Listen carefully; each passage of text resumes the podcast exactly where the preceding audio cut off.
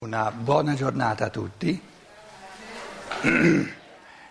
Ci fosse qualcuno che sta ancora tra il sonno e la veglia, sarà mio compito di svegliarlo o svegliarla al più presto possibile.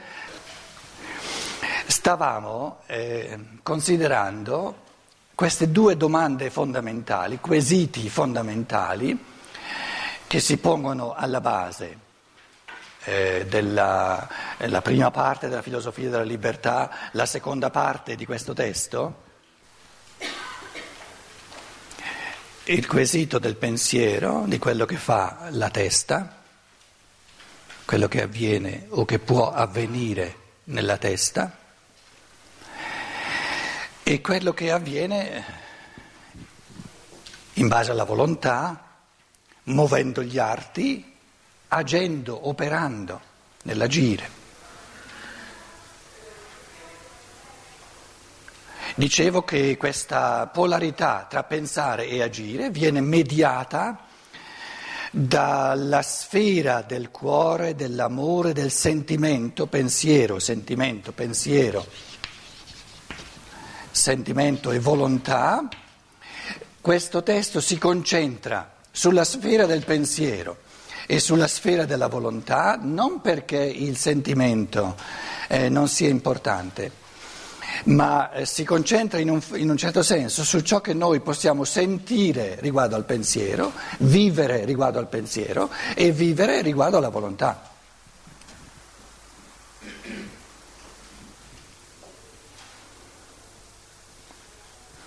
Usando la questa lemniscata che dicevo, che dicevo ieri, eh, pensiero e volontà, teniamo presente che il pensiero viene nutrito dal mondo esterno, il pensiero viene nutrito dal mondo esterno tramite la, la, la percezione, quindi la percezione dal di fuori nutrisce il pensiero e tutta la prima parte della filosofia della libertà studia l'interazione tra percezione e pensiero, la volontà è, eh, si svolge dentro l'essere umano, però va verso il di fuori con che cosa? Con l'azione.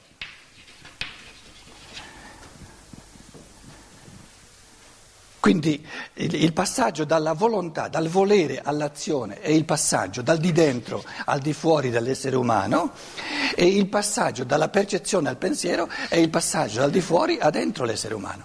Quindi con la percezione viene dentro, passa per il pensiero, il pensiero si trasforma in sentimento, ho il pensiero di fare un regalo a un amico, da, da prima è un pensiero, ci devo pensare. Se il pensiero di fare un regalo a un amico mi, è, dire, mi suscita un, un, un, sentimento di simpatia, lo faccio il regalo. Se mi suscita un sentimento di antipatia, dico no, no, no, quello lì non glielo faccio un regalo.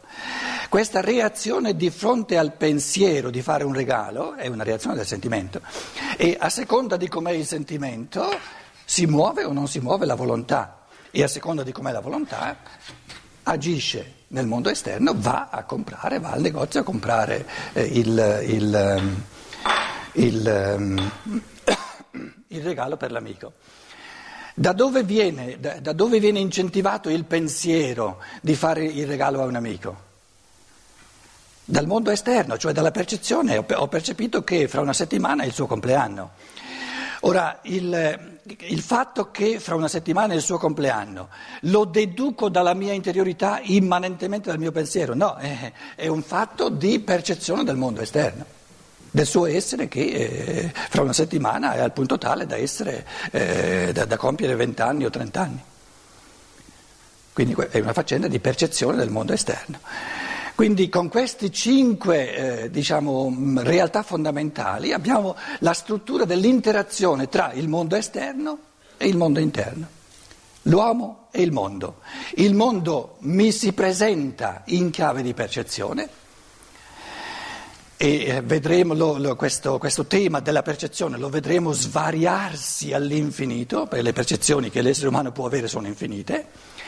Le percezioni vengono trasformate in pensieri, in concetti, il pensiero crea concetti. La rosa non è una percezione, la rosa è un concetto.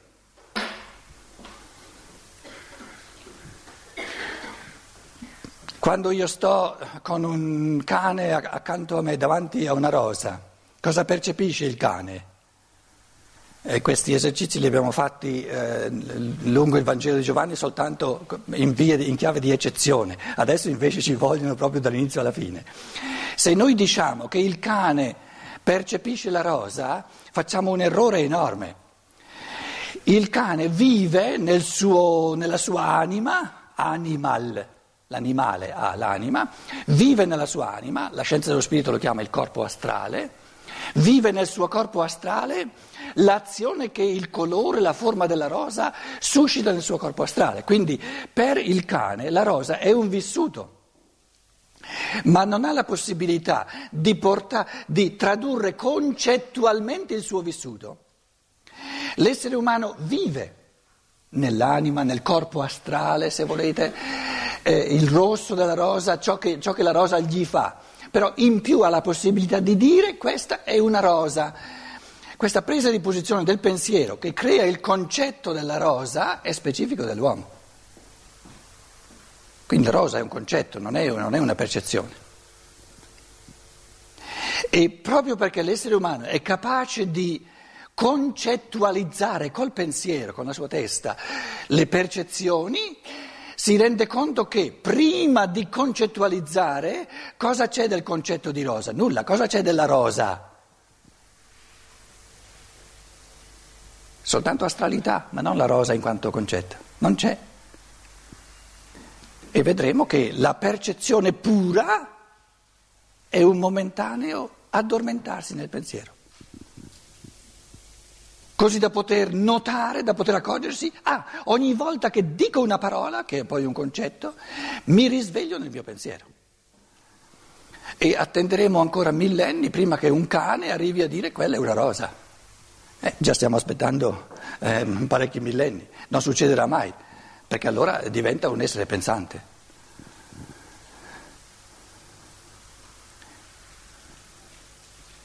Questa realtà enorme, madornale, che l'essere umano compie pensando, perché non se ne rende conto? Perché, non, perché è la sua attività, è la sua attività più intima, più spontanea, che fa sempre. Sulla falsa riga del linguaggio, a 3, 4, a 2, 3, 4 anni, il bambino impara, tutti noi, impara dapprima il linguaggio per imitazione ai genitori, imitando gli adulti si, si, si erge, la, acquisisce la posizione eretta, il primo eh, grande passo evolutivo del bambino. Il secondo passo evolutivo è il linguaggio, ma il linguaggio viene assimilato per imitazione. Già la, la, tutta la, struttura della laringe è stata strutturata imitando le, diciamo, tutte le, le, le, forze plasmanti della laringe dei genitori. Quindi nessuna, nessuno di noi ha una laringe, la struttura proprio anche minuta, minima della laringe che vada bene per un'altra lingua, va bene solo per la lingua materna. Nel caso mio, se si vuole essere precisi, va bene per il lombardo, ma non per l'italiano, non, non per l'italiano tanto quanto per il lombardo, perché la laringe dei miei genitori parlava lombardo. Tant'è vero che io eh, sono andato via a dieci anni, tornavo a casa, mi dicevano, anche dopo dieci anni, dopo vent'anni, mi dicevano, te è come se non fossi mai andato via. Non mi usciva una parola in italiano, soltanto lombardo.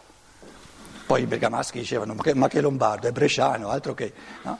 Comunque, lingua materna, cioè la, per imitazione la, la, il bambino struttura suo, tutto il suo, il suo, apparato linguistico, che è soprattutto la laringe, imitando le, le forze strutturanti plasmanti che sono sottilissime dei genitori. E stavo sottolineando. Poi il terzo grande passo, in base al linguaggio, in base alla lingua, impara a pensare, cioè Come fa il bambino? Il passaggio tra la parola mucca e il concetto mucca. Perché un conto avere la parola mucca, è un conto avere il concetto.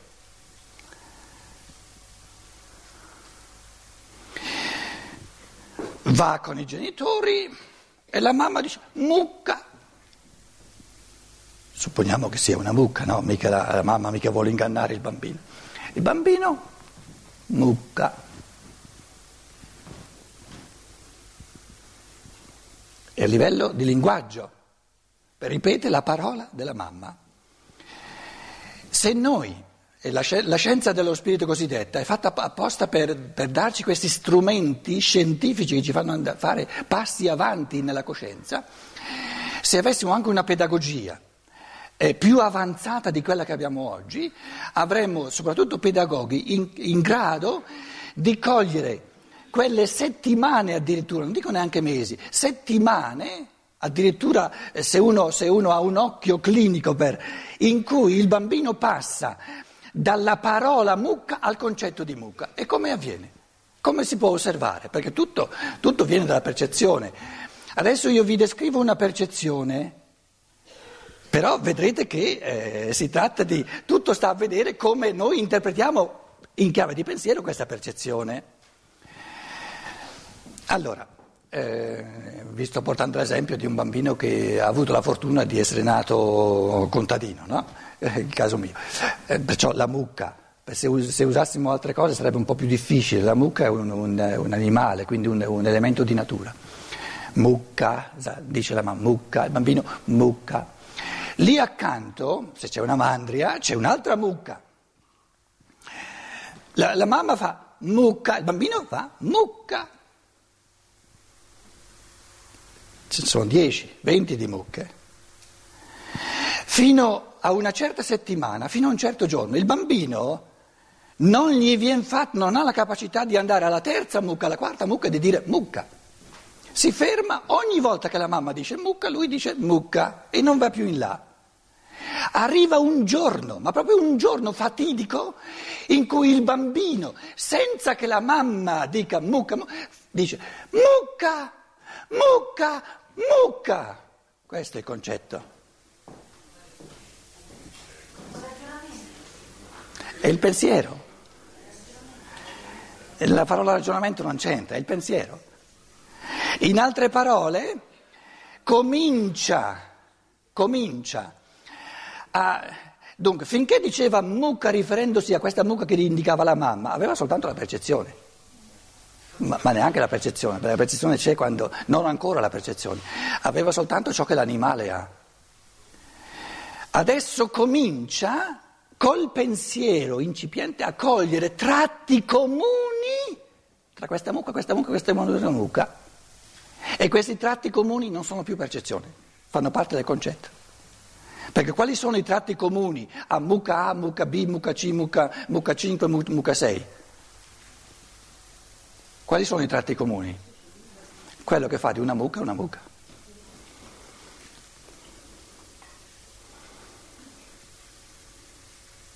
Prendiamo un altro esempio. Il bambino cresce nella stalla c'è un cavallo e una cavalla. C'è una piccola differenza tra cavallo e cavalla, che noi adulti conosciamo. Tra l'altro oggi eh, gente che nasce in città magari non sa neanche la, la differenza organica, diciamo. No? Il bambino la mamma dice il cavallo, lui il bambino poi sa il cavallo lì a sinistra, cavallo, e si abitua lì a destra quella là viene chiamato cavalla, ma non ha la minima idea della differenza di sesso, eccetera. Cavallo, cavalla. No? Porta, porta un, po di, un po' di pa, metti un po' di paglia alla cavalla, il bambino va a destra. Porta un po' di paglia al, al, al cavallo, il bambino va a sinistra.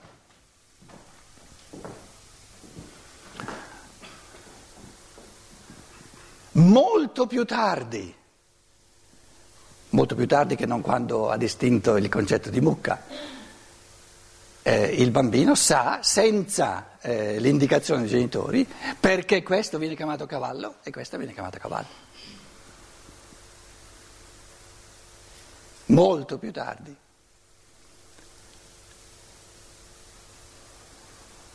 Perché ci vuole un pensiero capace di cogliere l'elemento che noi chiamiamo di, di, di, di sessualità, del genere specifico del cavallo e della cavalla. Avviene molto più tardi.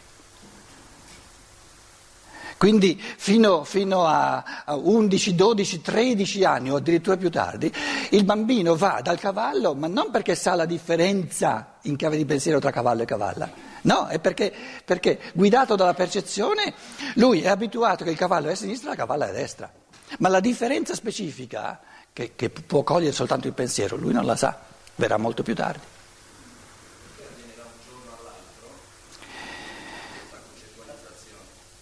Eh, da un giorno all'altro io, mm, eh, come dire, è una metafora, eh, no, intendo dire eh, fino a quell'ora non c'era e l'ora dopo c'è. Volevo dire che una, una, ehm, una pedagogia, anche una psicologia, che non ha la sottigliezza di osservazione della scienza dello spirito fa generalizzazioni molto più grandi e quindi eh, constata, beh, fino a due anni, fino a tre anni il bambino non concettualizza, con, a sette anni comincia a concettualizzare. Volevo soltanto dire, sono enormi generalizzazioni che invece la scienza dello spirito specifica molto di più, questo volevo dire. Se vogliamo essere, eh, come dire, eh, precisi, scientifici fino in fondo, la prima volta che il bambino da solo dice mucca, mucca, mucca, mucca, è un giorno, è un giorno ben preciso. Com'è? E eh beh, lui, lui te lo dice quando dice mucca, mucca, mucca, capito? E fino a quel giorno lì non l'ha fatto. E dicevo, tutto sta a noi imparare a osservare questi fenomeni sempre più minutamente, sempre più precisamente. Però abbiamo, abbiamo tutta una scienza eh, che disattende, che ignora tutto ciò che è sovrasensibile. In fondo è questo il grosso... E quindi non, non distinguiamo neanche tra percezione e concetto, tra percezione e pensiero. Allora, di, ieri dicevamo, eh, due sono le questioni fondamentali della vita psichica umana, secondo le quali è disposto tutto ciò di cui questo libro dovrà trattare. La prima questione è se esista una possibilità di considerare l'entità umana in modo che questa visione di essa si dimostri una base, un fondamento per tutto ciò che viene all'uomo per via di esperienza o di scienza e di cui egli ha però la sensazione che possa sorreggersi su di sé e non possa venire spinto dal dubbio o dal giudizio critico nella sfera dell'incertezza. L'altra questione è la seguente. Può l'uomo, in quanto essere volitivo, essere volente, essere dotato di volontà, attribuire a se stesso la libertà. Oppure questa libertà è una semplice illusione che gli proviene dalla circostanza, che egli non scorge i fili della necessità ai quali la sua volontà è altrettanto sospesa, legata, quanto un fatto naturale qualsiasi. Questa domanda, dice Steiner, sulla libertà non è evocata da una costruzione artificiosa di pensiero, perché anzi in una determinata disposizione dell'anima essa sorge in un modo del tutto naturale dinanzi a questa.